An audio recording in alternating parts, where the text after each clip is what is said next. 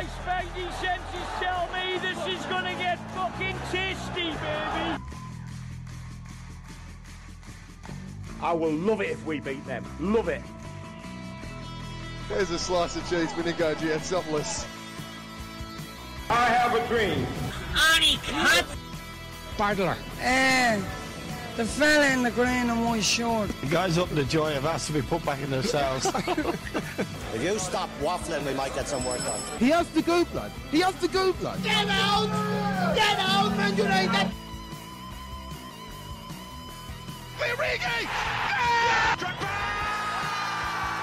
Torres to give Chelsea a place in the Shane Long has done it. Let me add a little bit of spice to that. Is he your fucking spice? My grandmother had wheels, she would have been a bike. I think I'm a special one. I'm the normal one. I never knew Stoke were that good. Hello, welcome to your man's favourite football podcast, the Only Fans Football Podcast, the first edition of the podcast in 2023. Kieran, here we are on the Bank Holiday Monday, 2nd of January. Jesus Christ, the year's flying in already. How are you, my friend? How is it? 2023. How did that happen? I know, it's mad. I think it's a social construct, to be honest. Bit like Valentine's Day and Christmas, but um, Every spoofer in the world comes out, it comes it comes out with that line at some stage. I think it's a, a social construct, yeah. Um, and then just don't back it up at all. Do you know what's annoyed me about this New Year's though? Like, it, New Year's Day fell on a Sunday, and then there's obviously the banker today. Like, it just feels like it's stop start. Just you know, New Year straight into it. David Goggins style. Just go after it. You know. Oh yeah, it's going to be an awful two months. Uh, for myself, anyway, Yeah. um, and it's not for that reason either. I, I know why it's going to be, but I'll keep it to myself because I don't want the misery to unfold in the podcast. Speaking of misery, Kieran, um, how was your Christmas? It was shy. um, actually, the best part about it was the return of the football, Mm. which we seen on the 26th of December. And to be honest with you, I've always liked Stephen's Day more than I have the Christmas itself. I don't like Christmas at all. Right. Um, my favourite part of Christmas, and I retweet this tweet every year because it's something that I stick by. My favourite part of Christmas is when everyone eats their dinner, goes into a food coma, and shuts the fuck up. Mm. And that that's something I live by because it's just every year I look forward to that time Right. because it's just a bit of peace and quiet. I'm not all a part. uh, I'm not part of this train where it's like, oh, happy clappy, let's be happy at Christmas. Mm. Yeah, no, it's the real world. So when I said social construct, that's exactly what I meant. Exactly. There you go. So why are you disagreeing with me for? I'm not disagreeing. I'm just saying sloopers do. Uh, Saying. Spooper's got to do what a spooper's got to do. Um, yeah, Kieran, my Christmas, thanks for asking, was uh, I was meant to ask, but, but then you interrupted me. So how was I supposed to ask? was grand. Thank you for yeah. asking. Um, do you know what? I'm the same. I, I thought the Stevens Day football this year was a bit meandering, though. I'm not gonna lie. Yeah, it was. It was sort of um. What The? Spurs game was shy. Uneventful. Mm, the Spurs game was brutal, but they lost. Um, No, it was two all. it was two all. They With came back from two 0 down, didn't they? Yeah, it wasn't a great game though, and usually a two all is a good game, but it wasn't. It wasn't. It was a bit boring. And then obviously, I think Liverpool won that night as well, didn't they? That was kind of the highlight against Villa. Um, for me, and anyways, like during the day, I was. I think I was watching um, Everton and Wolves at one point, and I don't know why because it was a terrible game, and I knocked it off before Wolves scored the last minute as well. So imagine my joy, imagine my Christmas spirit had I been watching Wolves score a winner late against Everton in Goodison. I wasn't. I knocked it off. Um, As you do. and yeah, Liverpool won, or Liverpool three, um, Aston Villa won. Stefan Bajcetic with the goal to make it three one, which was a great goal. Um, him, his dad, and Thiago's dad both played at Real Betis or some some unknown Spanish club. And it was a nice little moment when he scored. You could see Thiago was on the sideline going, "Oh, like like a proud dad he was." Um, and yeah, then Liverpool announced that evening, which was this is the highlight of Christmas for me, the signing of Dutch. I'm gonna call him Wunderkind, as they say in uh, Germany. Um, Jesus, you've been doing your research anyway. I literally, I literally said Wonder, Wonder Kid Kieran, in an accent and, and said it was German. um, Cody Gakpo has signed for Liverpool. Um, the player that all the United fans say they didn't even want. Um, as soon as he signed for Liverpool, which I found hilarious. Oh, we didn't want him. Why did we want Cody Gakpo? Oh, they did. Just close the window there. So, little audible close the window noise. Um, and midfielder now for Liverpool would also be very nice. I have to say. Uh, I think we're struggling in that department big time. Get the forwards back. If um, Nunez could start scoring as well instead of you know just hitting the ball wide, would be great. Yeah, he's really bad, isn't he?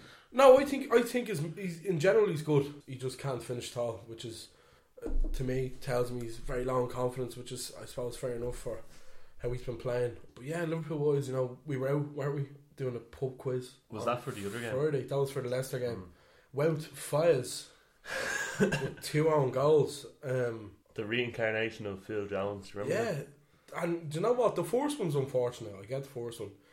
Um, and they were they were really over analysing it on Sky. I don't know if you've seen that when you got home, but it was like you can if you just pause it there, you can hear Danny Ward shouting, "Leave it!" And I'm like, mate, there's about sixty thousand people in the stadium. You know what I mean? Stop talking about these fine margins now. friends. he should have left it. He did. He should have left it for the keeper. But you I think it was a bit of a betting scandal myself. The fact that he, he kicked his foot at the ball, it just went over Mm. Danny Ward's head. I- There's, something going on there. The Like second one definitely. Yeah. The second one was so suspect. like, like Nunez, Nunez does really well. Gets one on one with Ward, chips Ward, hits the post, and there was no Liverpool players rushing in either. So he could have literally just left that torn and hoofed it away. Instead, he goes, "Ah, no, if and down, kicking into me own net." and don't want to be sound like Liam, Liam Brady here, but that the bit of bet scandal going on there. and um, yeah, that was two one to Liverpool. It was pretty uneventful after that. I think Leicester had one or two chances, but um, yeah, that, that was the game that was for Liverpool over the festive period. Kieran, I know you, you have a bit of a tirade to go on now. I'm not, I'm not Regard- gonna go regarding on. Chelsea, but I, I don't know if I will because the lads are coming on sale. But yeah, I mean the the first result I think was the 26th. It was sort of a boring two 0 win. I mean, there's nothing ro- much to write home about. Expect to beat Bournemouth, and I'm fairly sure an injury riddled Bournemouth as well. Like it wasn't it wasn't anything special. It was two 0 win, and then obviously. Um, this is why I haven't been looking forward to the return of football at all over this festive period. For this reason that happened yesterday, I knew this this sort of pattern will emerge where Chelsea would start to either draw or lose games over the next few months, and you can say it's a process or a transition or whatever. is Um, the cough you're repeating on you? Is it? it is, yeah. yeah, it it sounds like misery to me. Yeah. but um, yeah, I, I was really frustrated yesterday. I think yesterday was the most frustrated I've been. Drawn to Forest away, and son, the the performance, the performance was fucking dreadful. I Mm. mean, it's not even that. In my opinion, they weren't putting effort in because I think they were, but it's it's the fact they weren't creating chances. Mm. And, like there was no there was no forward movement whatsoever. It was just static, and like I think a total of zero touches in the opponent's box in the second half says it all. Sums it really. up, doesn't yeah, it? It, it was a, a terrible, terrible performance. Um, and I think in the last twenty minutes, it looked a tiny bit better when Ziyech came on. Um, I thought he was starting to cause problems, but then in the 86th minute, you have a threat on the left with Pulisic, Mm. you know, and you have a threat on the, the right with Ziyech. But he, Pulisic ta- came off, didn't he? he takes off the threat on the left. Yeah. He, he takes him off for a midfielder. Yeah. Carney Chukwuemeka. And you're sort of like, why wouldn't, when it, things are improving and when we're starting to look a bit threatening, you know, Aubameyang had a header. Or, Well, uh, well, he didn't want to, he didn't want to ruin his face. Yeah. you start to look a bit threatening with Ziyech on the right and Pulisic on the left, and then you just take Pulisic off. It's like, why would you do that? You know, um, but yeah, I suppose give Potter time, and he will come Yeah. with the goods. Um, but I'm, I'm not really, I'm not really too convinced at the moment. I think we both know who the better manager was. Mm. But the situation at Chelsea screams Boehly looking to make a stamp on things. Hmm. Um, early on with Tuchel, um, sacking him. Look, it, it's one of those things that in the moment, years gone by with Chelsea, Tuchel would have been sacked. Um, in that situation, he would have because it's happened before. Um, especially with Rome, and I know there was that whole stuff going on with himself and and Russia and things like that at the time where he was, he was trying to they were trying to get rid of him out of the country, but a manager losing two cup finals um, and just about making top four would have been sacked under Roman Only in he- years gone by. won the Champions League. you I know, remember. but but Roberto Di Matteo also won the Champions League. You don't sack a man. You don't sack a manager who won a Champions League, and I was against What that. By Di the way? I was against that. By and the that was sooner. yeah, and that that was also the wrong decision in my You opinion. know, But to be fair, Di Matteo had lost games leading up to that. Tuchel, I don't think he lost many games. We never lost three in a row. did he not lose? We've lost before, three in a row. The under Champions, Potter already. before, before the Champions League final, did you not lose the final to Leicester? a final An FA Cup final. before the Champions League final. Yeah. And And, then then, won the lost on the last day against Aston Villa and barely made top four. And then won Champions League, albeit deservedly so. Um, Against the best team in the country. yeah, but I, I, Yeah. think, I think that I think that part is a bit is a bit relevant in the sense that City never turn up in Europe. The one year they do, there's no one in the stands. Like how many times have they battled in Europe? Well, they they, they definitely uh, got to the final that year, and we beat them. So Yeah. no, I'm not. I'm not discrediting the achievement by Chelsea. I'm just saying. I just think it's ridiculous. Now, we looked very good under Tuchel. We looked very organised. We looked like we could do teams lose- damage. We gave Liverpool a game every single game of the season. Does not lose. we gave City a game 3-0 to every. Season. Yeah, but that's Under one. Tuchel. That's one stray result. You've lost games this season. I know, well. Kieran, but, But been, that's it's not just Klopp. it's not just one stray result though. It's one stray result. It absolutely opinion. not one He- stray he's, result. He's, he's, he was a very good manager that didn't deserve to be sacked, and that's the reality. You know it as well as I No, know. I, I, I disagree in the, in terms. I don't think he should have been sacked you, you, Chelsea. dis- you disagree that he should have been sacked. but from Chelsea's standards of sacking managers, he would have been sacked long time ago. If Roman wasn't embroiled That's in the nothing to do with me, though. What? None of this has nothing to do with any of though. I know, but I'm giving my opinion on things. Yeah, and I'm giving my opinion I'm on not. things I'm as not well. giving my opinion from the from the from the perspective of Chelsea Football Club. I'm giving my own opinion from the But it's- perspective of a no, fan. I'm giving the per- perspective. I know. I know of that, a that Chelsea fan who would have looked at Chelsea under that time in Tuchel, years gone by, losing two finals, Kieran. a Chelsea fan. Yeah, losing two finals, buying a million, Every a Chelsea hundred million, fan not wanted Kieran, Tuchel buying a stay. hundred million striker who wasn't scoring goals, losing two cup finals. You were telling me if that was ten years ago, you wouldn't have said uh, Tuchel? Not at all. No, I completely No, disagree. with you. and every Chelsea fan you more. wanted Thomas Tuchel to stay. Every single Chelsea fan. Maybe there was that niche crowd on Twitter, the ten percent of them, the the little football virgins that wanted him to leave. But I, I couldn't disagree with you more though. there, ninety percent of the Chelsea fan base thought it was the wrong decision to sack Tuchel. I guarantee that. I, I'm telling you now, right? If you, I, I, right, let's get things straight. I don't think Tuchel should have been sacked from Chelsea. What I'm saying is, years gone by under Roman Abramovich, losing two cup finals, having a hundred million investment, not firing. He Tuchel have been sacked, Kieran. That's that's the, the bare bones of it. Irrespective of if a Chelsea fan wanted it, Tuchel would have been sacked much earlier. He got longer at Chelsea than what he probably should have. I think Under he the had terms- six games into the season. He maybe lost two of them. He And lost he away to two, and he Southampton. two won. He won two. Lost, and that that lost away to Southampton and Leeds. Hmm? Lost away to Southampton and Leeds this season. that's two games, Adam.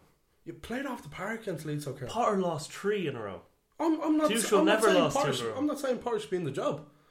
I'm just saying, it, give, compared to the circumstance of Chelsea managers in years gone by, Have been sacked. That's the point I'm making. Under Roman, if it had been all rosy gardens the way it was before the whole situation with Russia and Ukraine came up, two would have been sacked. That's the bare, that's the reality of it. A hundred million investment not firing, losing two cup finals, barely making top four. Two would have been out the door, Kieran. He would have been sacked like under under the original regime of Roman Abramovich. He would have been sacked. I don't think he would have been. That is what backs that up exactly. Other than you like well, Tuchel. he stuck by him the whole time. Why would Yeah, he hadn't got a choice, Kieran. He was being run out of the country like. he was literally being thrown out of the country. I think it's a. he wasn't going to sack. Tuchel then. Ah, I think it.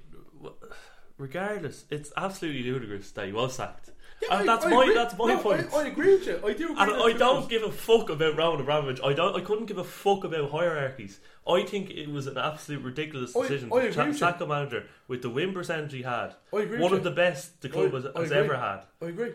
and winning the Champions League, and winning the Club World Cup I and the Super Cup I absolutely agree in that you. same season, and sacking him. I absolutely is agree an absolute one of the most horrendous decisions Wholeheartedly of agree all time, and even I would I I would go as far as to say it was ten times worse than the Di Matteo one. I- because Di Matteo had not done anything in his career before that. Tuchel, we know, is one of the I- best managers in the world. I absolutely agree with you, right? But I just think you're looking at it from a very rose tinted glasses of. All right. you're I know you're trying to wind me up I'm not trying to wind you up. I'm being deadly serious. You're saying here that Tuchel, before he won Champions League final, was great. It wasn't. He lost an FA Cup final against Leicester, and he barely made top four. That's the reality of his situation. Went on to win Champions League. Fucking brilliant. Great. Unreal. But then he goes and loses two finals, has a hundred million That's investment. the most ridiculous point ever. It's not, Kieran. It is. It's absolute. He lost the FA Cup final to Leicester, It's- and it's- he, he barely made top four, but He he, made top four. So are they facts? Are, they, are them two things factual? Are they? Yeah, and Are then you factual? say you put you, you sprinkle in Are the little thing of oh he happened to win the Champions Are they factual? Yeah, Is everything I've said fact up till now? Is it yes or no? I, yes or no? I think it is, but I think there you go. I think you're being very vague about the, the simple point that he won the Champions League. It's No, quite a big thing that it's a massive thing. it. What do you want me to say? Oh, he won Champions League. He did. You've said it so many You're times. now. understating it though. I'm not understating it. Um, but getting back to the to the point that we originally made, it was Todd Boehly trying to make a statement. That's what it was essentially by sacking Tuchel. The only, I, the I only think thing, it was complete stupidity. There's no statement from that. yeah, but you're, hard, It's just you're turn, hardly surprised. It's though. turning the fans on the ownership from the start. But you're, you're hardly what he's done. surprised, Kieran. From I a am man- a surprised. ma- come on, a man who has no idea what football's about, who has no footballing background, who's bought a club because it was being sold. That's essentially why he bought it.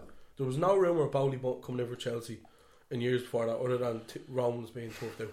You, you you can't be surprised of the actions of a man um, who just has no kind of almost any kind of sufficient information or knowledge of the game. He's hardly going to keep someone that he thinks isn't good for the job. Like he got rid of all the board members. He got rid of fucking everybody. Like, and he you, you, you can't expect him just to keep Tuchel. That's that's the point I'm making. What changes?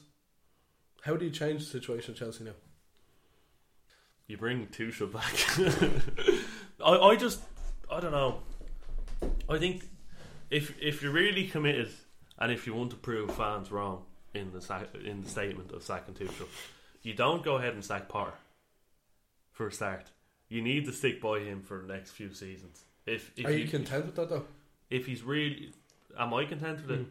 If it heeds results in the long term, yes, hmm. because I've always I've always believed in sticking by a manager, and I know we've gotten broiled in a debate about Tuchel there for the last ten minutes, but It was enjoyable though. he wasn't I love shit like that. um, from my perspective, anyway, I feel it's always right to keep and stick by a manager, and I've said it since I started supporting Chelsea. I would rather we stayed by a manager than sack them. Mm. And I've said it with every single manager we've had so far. I, I never want to see a manager sacked, especially t- t- what a year or two in, Mm. like it has been. I don't like the second culture. So if that if they're actually committed to that change Mm. and making the change of getting rid of the second culture, then fine, stick by Potter. Mm. But I don't want to see in the next two or three games if we start losing back to back to back. Mm. I don't want to see after all the fans come out and slay Chelsea for losing and the pressures on Potter. I don't want to see the ownership come out and say, "Oh, he's sacked because of bad results." I would argue. I would hate that. I would argue. That's that- just that is caving your own logic in completely. I- if you I- were to sack a manager like Tuchel, who is a short-term manager who heeds results in the short term, and you bring in a long-term project manager and sack him after what ten Mm. games, that is complete hypocrisy. I would argue that that the sacking culture is what's won Chelsea the trophies they've won, and I don't mean that in a harsh way. Yeah, but the culture needs to change, and that's what they're trying to do, and that's the statement they made. But if it's if it's if something's working in this in terms of sacking managers and winning things, would you rather a couple of years of winning nothing but building a state a s like a, a club with stability and building a project, Yeah. or would you rather win trophies? I've always believed in building stability That's fair enough. since I started support Chelsea. Mm. So uh, I have I'll- been one of the few, maybe. That I'll be honest with it. you, and I don't think it's right to sack Potter either. I think they've brought in a lot of players with them, or they're bringing in a lot of players in January for him. Your man off Monaco, um, Nkunku as well. I think The, Mo- the Molde fella as well, Yeah. Fofana. in. So they are bringing in players for Potter, but um, I would say it's going to be Courton soon if he keeps it up. And his next few games are tough as well. So I, I'd be worried in that terms. I don't think he should be sacked. I'd like to make that clear. But if think he is, if he is, if it is Curtin's from, I, I give up because it's an absolute ridiculous decision to sack Tuchel, and it would be an even more ridiculous one to sack Potter. Yeah. That's all I have to say on it. Yeah. And anyways, Kieran, we move on to the podcast this week. Um, for anyone listening to our sexy spits last week, we hope you enjoyed. Um, and if you were expecting a real in the ears episode this week, um, we can confirm it won't be this week. It will be next. Um, we we looked at the calendar and saying the FA Cup was on this weekend, and I don't know if anyone remembers listening to it last year, but I think we spent a good hour and a half talking about all the FA Cup games. Um, and that's not something I want to do. I'll be No. deadly serious with. It's No. not something I want to do again. So the Real in the Years episode will be coming to you live next week on your podcast feed. Um, this week though, Kieran, we are welcome two guests on, two lads we went to school with, which I think is a bit, bit of a, a unique thing to say. Um, two young, up and coming mixed martial artists in uh, Lewis Byrne and Paddy Moran. They both support Leeds and West Ham, which I think is very again unique in, in and of itself. Yeah. We are going to have them on. We're going to chat a bit about MMA. We're going to preview the West Ham and Leeds game this coming Wednesday. So hopefully this pod is out by tonight, and hopefully you listen to it. And even if you aren't, you've had a debate with me and Kieran going at it. It's enjoyable at least. You, you've had some from this podcast. But yes, less of us, Kieran. We'll move on now to the lads. So welcome, as he said, Lewis Byrne, Paddy Moran, two lads we went to school with, two young up and coming mixed martial artists that both support West Ham and Leeds. We'll get into why now in a minute. It's nothing to do with Green Street though. Nothing to do with Green Street. Um, Kieran, you were going to get us on the way. Yeah, so as we know, well, as we don't know, you are both with MMA Team Ryano. I believe that's based in Finglas, lads, yeah? Yeah, just Yeah. James down part there Yeah. and things. There's a lot of people who don't know about you and your fighting background. So could you firstly give the listeners uh, a bit of a lowdown on the fighting career so far? We'll start with you, Lewis, um, Yeah. and then we'll move on to Paddy. Perfect. Uh, you probably should have started out with Paddy because Paddy's doing it a bit longer. Right, we'll, Actually, we'll I start got- with Paddy then. Yeah, I, I, I only got in. I don't make the because, rules. I only got into it because Paddy was doing it first, yeah. But go ahead, Paddy. Yeah, so basically, I would have started training in 2016, I think it was, the first time I went to an MMA gym. And it was actually a different gym than the one I'm in today. It was Live and I down in Phibsborough. If you know Crossguns uh, Snooker Hall. Yeah. Yeah, it's just literally the unit behind that.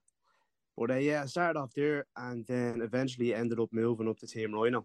So I've been on and off with it the last five years, but for most of it, I was acting the bollocks. So I mean, I only before the lockdown, only just before the hit, I actually said, right, let's give it a go crack, and then really devoted myself to it and started like, training every day. And like since then, I've took off. Had my first fight then in August of twenty one, and then since then I've just been yeah flat out. What made you get into it, Paddy? I always had an interest in it, just like growing up watching UFC, watching like people like Anderson Silva and all on YouTube and stuff like that. And then one of my mates, Jack Kelly, was actually the one that introduced me to it. He was always mad into it as well, and he was always asking me to come down. He was boxing before it too, so I said, "Fuck it." That that one that I was in in is only down the road from me in Cabra. That opened up, so I said, "Yeah, I'll get down and give him a go." And since then, really got an interest in it.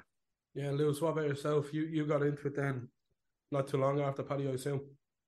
Yeah, I think I actually think it was uh, it was like the end of 2016. I think when I got into it, um, because Paddy was in, Paddy was doing it, um, Liam was doing it, and my cousin Isaac was doing it as well. So I just seen them all like competing in like little small novice competitions. I Like, oh, that looks steady. I'll give that a go. So I went up to the same club up uh, up in Crossguns for one class.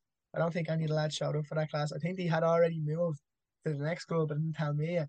So I, I, I told them that I went up to that club and, and whatever and they told me that they, they've already moved up to a team run up in Finglas. So basically, I went up there, done one class, and was hooked straight away. Like, it was just like, right, I knew there and then after doing like an hour class that that's what I wanted to do with myself. So just stuck to it.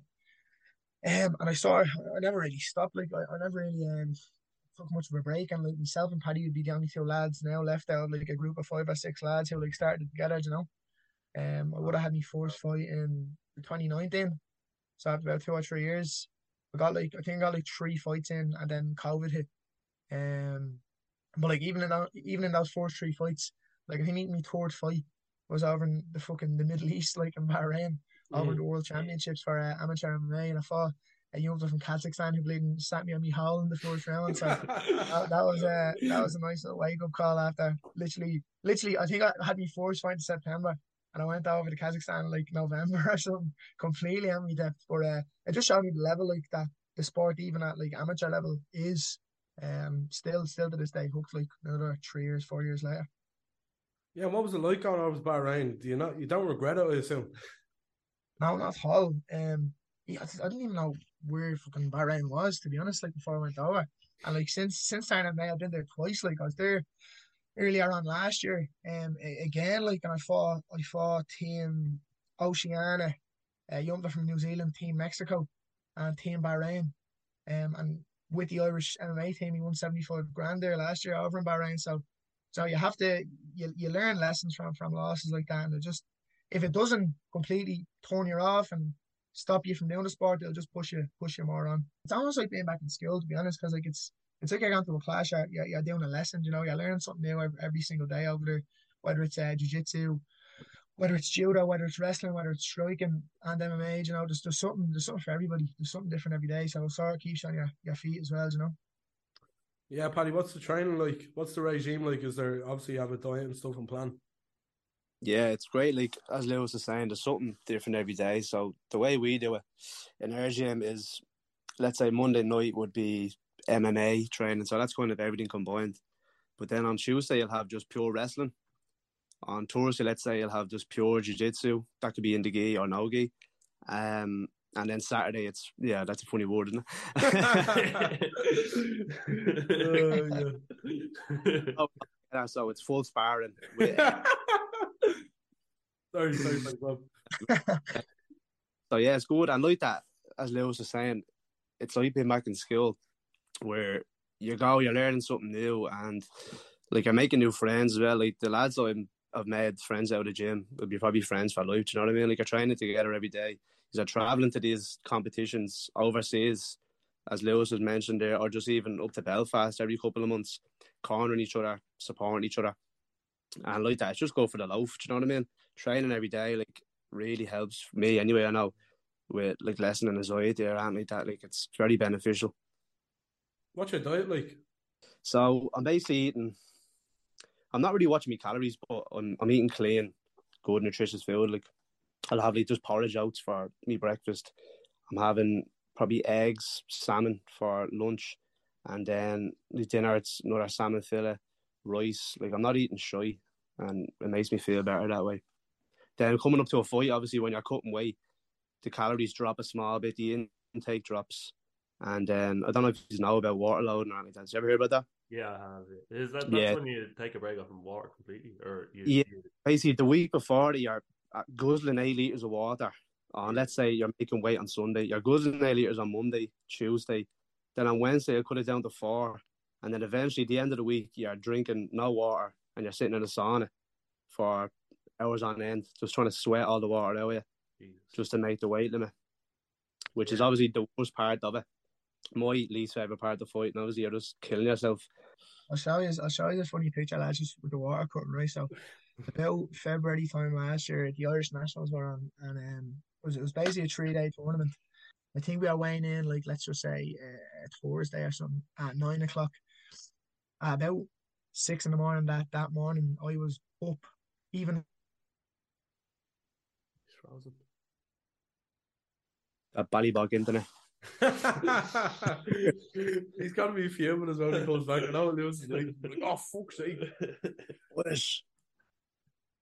Jesus Christ, man. That's So for for anyone who's listening, Lewis kind of froze there for like 30 seconds. And when, it unfroze, was just a picture of him malnourished. um, but yeah, Lewis, you're to have to sort of say a bit of that story again because you cut out there. Yeah, no, he's yeah. I was just saying there. Sorry, uh, most from most MMA comps in, in the country usually weigh in the day before, and then you fight the day after. So even if you're in bits day before, you have like a full day and a half to to recover, to rehydrate, to, to fuel yourself. But for uh, this competition, it was you weigh in that day and you fight literally an hour later. Oh god. So I, I had I had cut all the way because I usually fought at that weight, but obviously I hadn't fought that close to after weighing in.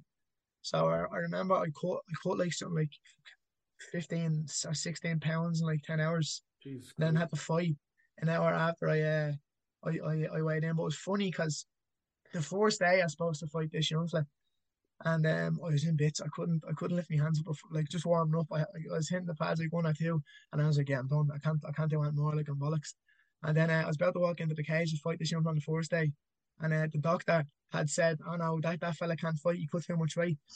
So I, I basically just got a buy into the next round, and I went up to him and I was chatting to him. I was like, "How much weight did you cut?" He said, uh, "He said something like, oh, I had to cut like three kilos there over the last day or two. I was like, oh, I'm like cutting like five or six kilos in the last ten hours. the doctor said that's all right. The next day, the next day I actually did have to fight, and I, I remember during the fight I got sick in my mouth like three times. I didn't get sick on the on the fella now, but I got sick in my mouth three times. I was banjacks, but yeah, it's it, they're they're like important lessons that you you learn in in the amateur MMA, you know, and you, you I'd be using that going forward now. I wouldn't, wouldn't be making that mistake again. Yeah, I suppose looking forward to 2023, is any specific goals you have for the MMA this year? Paddy, we'll start with you. Yeah, at the moment, I definitely know we're doing them nationals again. They're coming up in March. So how it works is if you win the nationals, you kind of solidify your spot on the Ireland team for the rest of the tournaments that are happening overseas. So once you win that, you're kind of set up to go to the Euros, the uh, the World Championships, and the Super Cup. If they're doing it again this year, I'm not sure. But yeah, I definitely want to uh, get on the team and try to get as much experience as I can.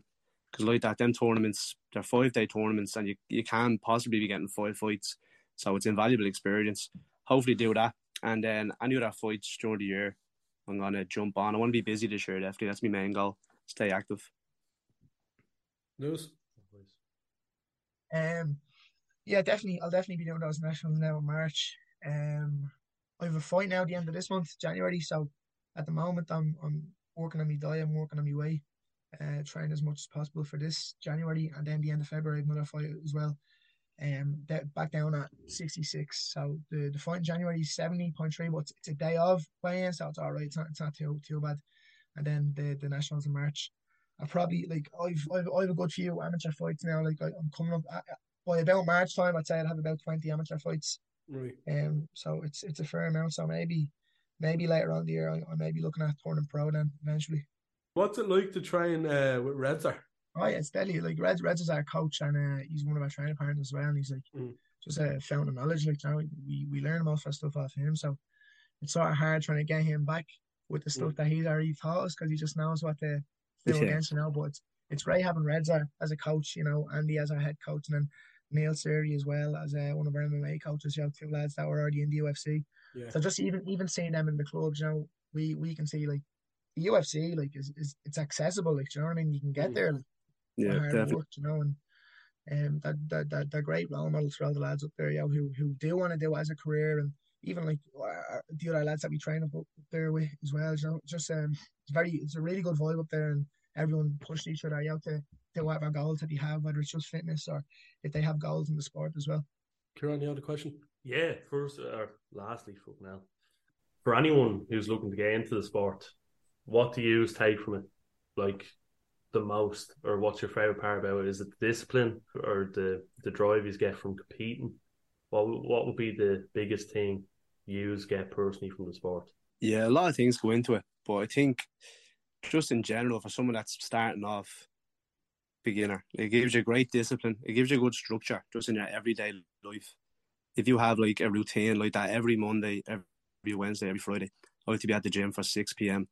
It keeps you off the drink, keeps the diet a bit more in check, maybe, and then yeah, just keeps the head fresh, the mind, the body.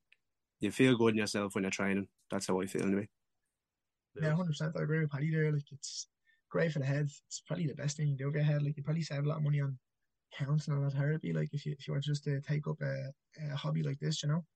And like even just this year alone, like me me ma who's forty seven and my little sister who's ten started jiu jitsu and they're about loving it, like you know. Um, it was like MMA was something I could never ever see myself doing like six months before I started, and now like it's something I could never not do.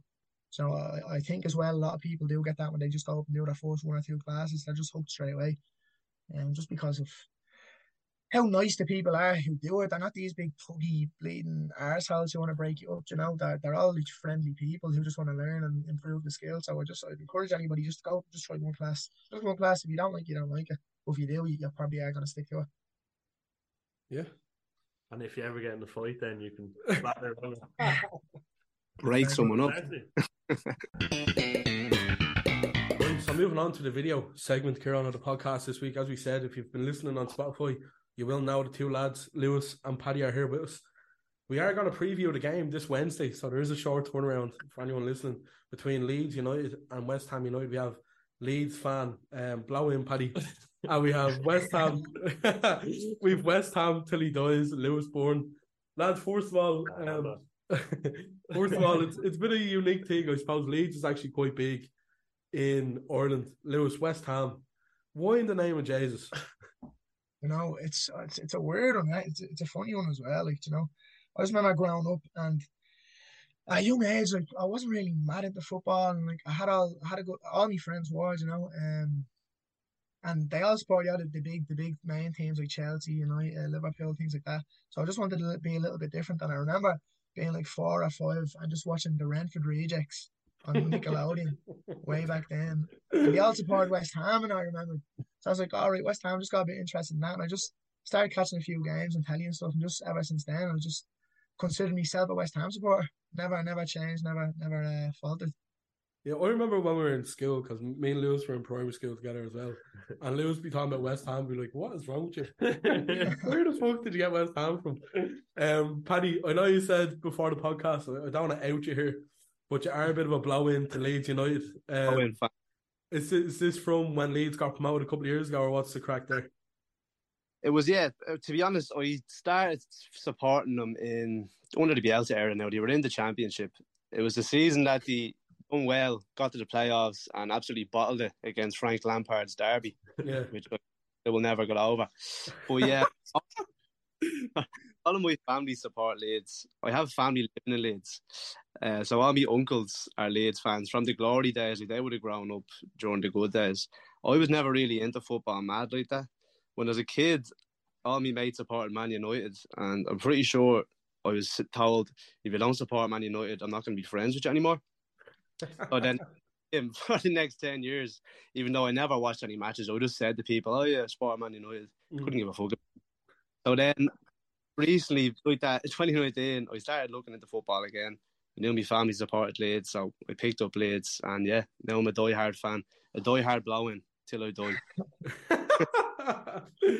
um, so we'll get we'll look at the game on Wednesday, right? So since Leeds have gotten promoted back in 2020 during COVID, they haven't beaten West Ham. They've lost 2 1, 2 0, 2 1 again, 2 0 again, and then actually they won one, sorry. They beat, They they beat beat- yeah, I was about to say, fucking hell, Yeah. yeah. out here. 3 2. 3 2. Jack Harrison hat trick. Yeah. Um, Paul Harrison. that was the that was the last game they played against each other in January of 2022. So you look at Leeds this season, Paddy. They have wins over Liverpool and Chelsea, myself and Cran's teams. Thanks for that. Um, what have you what have you made of Leeds this season? Yeah, it's been a weird one. Like they're doing better against the top six than they are the bottom half of the table, like which is surprising. But I think we're making the right steps. Like I like Jesse Marsch. I think you can see what he's going for. He has a vision. Um, but I still think we're just missing key players. Like we need a number nine. Like we've no number nine. Bamford can't stay fit. I don't think he's going to ever reach the heights of the first Premier League season where he got like 17 goals. I think that's that's gone now. I think so. Yeah, hopefully this window now we can pick up a striker. Mm. Um, left back would be good as well. I think just for depth. Like we're playing Pascal Struijk left back. Mm. He's not a back. He's a centre half. So I think him and Koch is the is the centre back partnership I'd like up the Cock. Even he not going good for me here. Even though uh, Cooper's our captain, he just he just makes so many mistakes. Yeah, mm. but I'm optimistic about this game. The form West Ham's been in, like I think they're there uh, for the taking. I know we've only beat them once out of the last four, but yeah, I think this is the time to take three points out of them if they can. So I'm excited Yeah. for it. I'm glad you brought West Ham up because West Ham lose currently 17th in the table. Four wins, Yeah, two awful. draws, 11 losses this season. It's not looking good, Brev. um, um what do you put that down to? Is it just a, a European hangover, or what's the crack? Honestly don't know what the story is. That's because like just last season they, they they did perform a lot better. You know, I think they finished like ninth or tenth or actually Mm. maybe a bit bad. that to be honest. Maybe seven or eight. I think they finished last season. I think it was And eight. they done well. They they done well um in the beginning of this season, especially in the Europa Conference League. I think they, they finished with like a record amount of goals in, in their group. Um, but in the league, they're just being fucking ferocious, like Mm. ferocious. Um, they they lost against Brentford what two 0 there last week. Mm. Um, actually, I'm going over this week to, to London. Um, I'm gonna miss that Leeds game, but I might be able to catch the, the FA Cup game with Brentford again. So Mm. I might try and get over that. But now the, the form's been really bad. I think it's they're not playing the right players together. You know, Benrahma's Mm. usually on the bench. I, I feel like Benrahma's uh, one one of the better better West Ham players that they could have played in most games. Scamacca is very good as well. Um, he's been a good signing this season. But again, they're just like they're not playing the, the right combination of players together. Antonio, like last season, was playing brilliantly. This season, just completely not there at all. Yeah. And I know Declan Rice, he's a bit of a traitor to Ireland, but how good has he been for West Ham? Sorry, was it? Like, how good has he been for West Ham? Because he's one of the most sought after midfielders in the league. So, Yeah. where'd you be without think, him? uh, yeah, I, I don't really want to imagine that now, as he. to be honest. Mm. Uh, he's one of the one of the, the pillars in the team as well, you know, and I think like they'd, have to find some some sort of replacement for him as soon as possible because yeah, I don't think he's going to be staying with West Ham for, for much longer now, maybe another season or two. Mm-hmm. Yeah, so I suppose the question I have for both is, is you know, what can West Ham do? What can Leeds do, you know, to, to move themselves up the table? Because I think the two clubs there, especially West Ham, considering how well they were last season, know, what what's the problem? Like, what what can they do to get up the table? No, it's like like I said there, the, the biggest problem is they're they're not playing the, the right combination of players together. Like they need to be playing like the likes of they need to be starting the likes of Scamacca, Benrahma, Bowen, Antonio all together, you know? Like Mm. even last season Jarrod Bowen was playing brilliantly. Um just that they're completely turned off. I don't know what the story is with them. Um whether it's they're just not they're just not gelling together now with a little little bit of new players in the team. Um as well Lu- Lucas Paqueta is another good player. I just don't think they're playing the right combination of people um on the on the team at once. So obviously something Moyes has to figure out himself. But uh, it's not it's not working at the moment for them in the league. What about you, Paddy? Are you full on Jesse Jesse? Mar- uh, I can't even speak. Jesse Marsch. It's that S S and C combo. You know what I mean? Um, do you fully back Jesse, or what's the crack? Yeah, no, I think I think Jesse's Jesse's not the problem. I think we need to be just a bit more busier in the in the transfer market. If the board backs him, like I think Bielsa had the same problem. I think Bielsa wanted to bring players in, he just wasn't getting the backing from the board. So yeah, I think we need a few more players in key positions. And um, we're still like playing lads that come up with us in the championship who shouldn't be in a Premier League starting level. Like I know it's kind of like um what's the word? It's sympathetic. Like we obviously we love the players that brought us back up, but there comes a time we have to just say, right, what's best for the club? Cut out the dead wood, like Matthias Klich, the likes of even like that Cooper. There's a lot of players that just aren't up for it. So yeah, bit bit busy in the transfer window, a few fresh faces in. Like we're getting the foundations of what we need now. Tyler Adams in that midfield with Mark Rocket. I think they're good two players who we can kind of build around. We've young Willy Gnonto, a little Willie. I love a little Willie. Uh, What the- you today? Cock and Willie. Cock and Willie and sh- stroking Cock and Willie, you know. yeah, we can hold on to them lads and build around. I think I think we're on the right the right path. We'll get a prediction off his lads. And anyway, so Lewis, we start with you because I think you're a bit more. I don't. I want to say negative in this situation. What what's your prediction for this game? I always just say their their their, uh, their results just are not consistent at all. But I think they're gonna win um, on Wednesday. I think they're gonna win two one on Wednesday. Pointing words, I love it. See Paddy, the aim is. Yeah, Paddy, what do you um, think? It's funny because like you see a lot of teams are on horrible losing streaks, and then they come to Elland Road and Leeds just give them a win. Like, but I'm hoping it doesn't happen on Wednesday. Now I think they'll they'll scrape a win. I can see it being, I can see a one 0 Yeah. one 0 Leeds. You got a prediction? A prediction for this game. Mm. Born nil all draw. two two awful teams. Spoken like a true, spoken like a true degenerate gambler. A true big gooder, hasn't? Um, Yeah. do you know what? I, I think I think Leeds have been good this season. I think they've been doing all right to be honest, considering the circumstances. Like the young fellas coming in, like Summerville and all, and even Big Willy Gnonto. You know, he's a very good I, player. I believe Summerville's out for this game. Is he? Yeah. Uh, Yeah, for, he's thank- injured. Thanks for ruining me point. Sorry. um, and no, I think Leeds have been alright. Like even the game against Newcastle the other day, pure shit house to draw. Newcastle have been great this season. Um, They don't do that. I, I, I think it's going to be tough West Ham, and I I, I, I live closer to Lewis. So if I say let West Ham lose, Lewis probably going to box me around. for that. I, I fancy I fancy Leeds here to you know two or three nil. Sorry, Lewis. Thanks a million, lads, for coming on. Anyways, we do appreciate coming on. We are trying to get more guests on Kieran in the New Year's. We said so. We're gonna It's take resolution. We're gonna take any clout we could get. So thanks to the lads. We really do appreciate it. So that was it. That was our interview with Lewis and Pat, Paddy all wrapped up. Team Ryano, Team, Team Ryano. Um, great to have him on for it, it? I think that's one thing we have a bit of a internal New Year's resolution, which which involves um, doing more interviews and things like this. I think it's good for getting out of the comfort zone as well, Kieran. So we don't want to keep this too long, but we do want to shout out to say rest in peace to Pele, Kieran. Yeah, rest a in really a really sad thing happened over Christmas. Of course, we lost the legend that is Pele. Um, I wouldn't have had much knowledge of him, Kieran. I'm, I'm sure you'd be of the same ilk.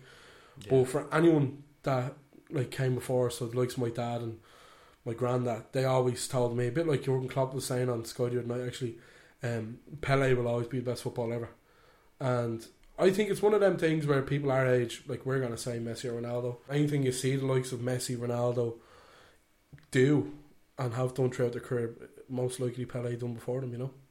Yeah, I mean, I I I couldn't really tell you what how influential Pele was Mm. because I'm only 22 years old and he played about 60 years ago. But from what I've heard, anyway, he's had over a thousand goals. Mm. And I think anyone who's had over a thousand goals is an unbelievable footballer. So No, that's all I have to say. I'm wearing a Brazil shirt here in old. Mm. Um, and yeah, rest in peace to another football legend gone, Maradona now Pele. Mm. Sad. It is, it is, and like I'm, I'm one of them that I actually.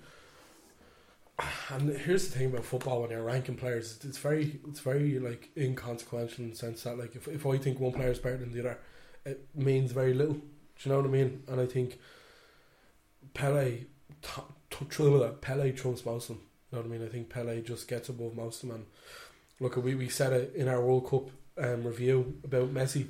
Messi's the best we've ever seen, and we'll tell people that. But like life in general, things come, things go, and um, yeah, really sad that, that Pele passed away. But but a, a great legacy he leaves behind him. Three World Cups, Kieran. Yeah.